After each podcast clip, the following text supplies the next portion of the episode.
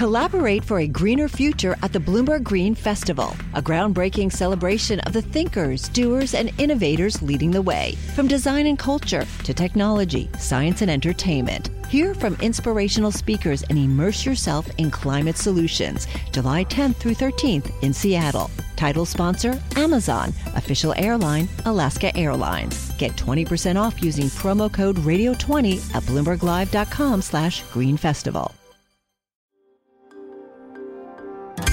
Le entregamos todo lo que necesita saber para comenzar el día. Esto es Bloomberg Daybreak para los que escuchan en América Latina y el resto del mundo.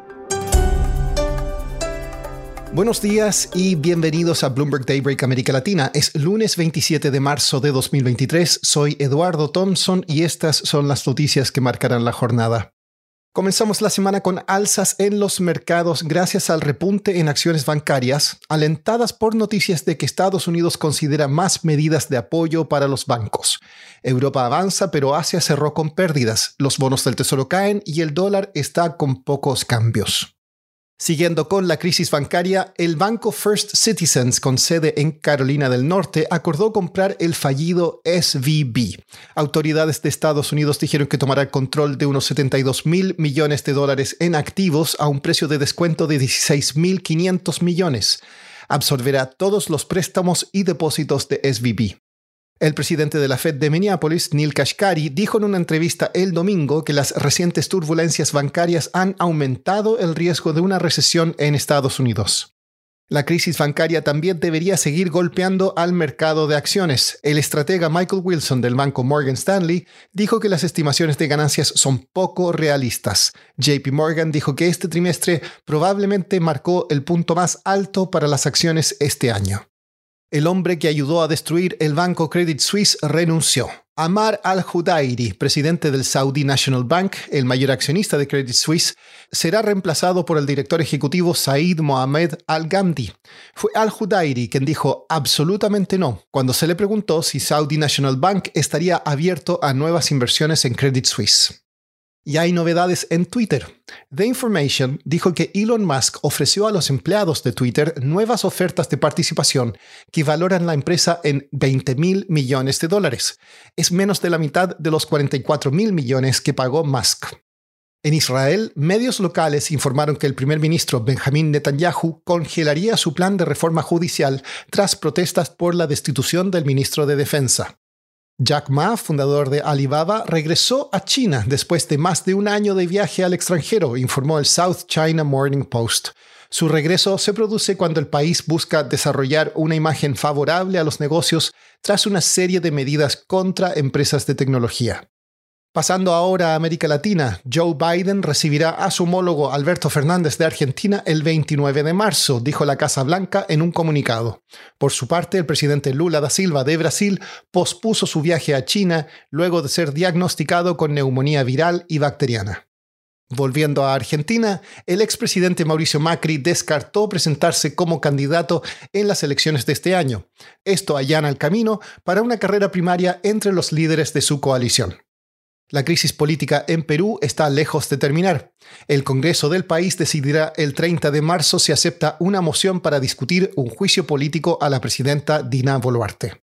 A pesar de toda la turbulencia en los mercados, hay quienes no pierden la esperanza de poder completar colocaciones en bolsa de algunas empresas latinoamericanas. Andrea Navarro es periodista de Bloomberg News en Ciudad de México y obtuvo una interesante exclusiva sobre este tema hablando nada menos que con la gigante de las inversiones, SoftBank.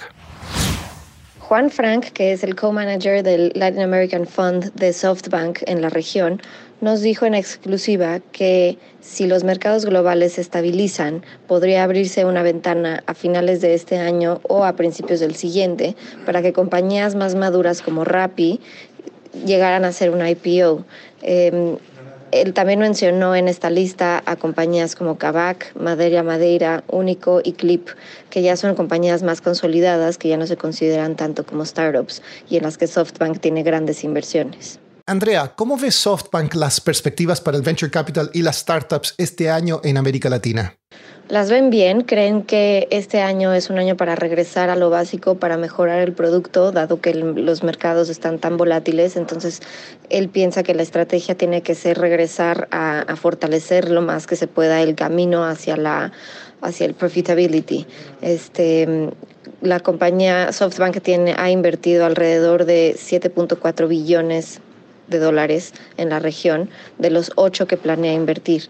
Eh, significa que le quedan 600 millones de dólares más o menos y espera invertir esa, esa, cantidad en lo que queda del año. Cuando se acaben esos 600 millones, nos comentó que de todas maneras tienen acceso a los 50 mil millones de dólares del Vision Fund 2 de SoftBank para poderlos invertir en la región también. Por último, abundan las polémicas en Estados Unidos por desnudos. Luego que padres en un colegio en Florida protestaran porque un profesor mostró una imagen del David de Miguel Ángel, lo que llevó a la renuncia de la directora del colegio, el Museo de Florencia que alberga la estatua invitó a los padres a visitar el lugar. Siguiendo con los desnudos, en Nantucket, Massachusetts, a las mujeres se les permitirá hacer toples en las playas. Veamos si eso pasa tranquilamente. Eso es todo por hoy. Soy Eduardo Thompson. Gracias por escucharnos. Para conocer todas las noticias que necesita para comenzar el día, revise Daybreak en la app Bloomberg Professional, donde puede personalizar las noticias que desee recibir. También puede suscribirse a la versión solo audio en Spotify, Apple Podcasts o la plataforma de su preferencia. Eso es todo por hoy. Escuche de lunes a viernes Bloomberg Daybreak.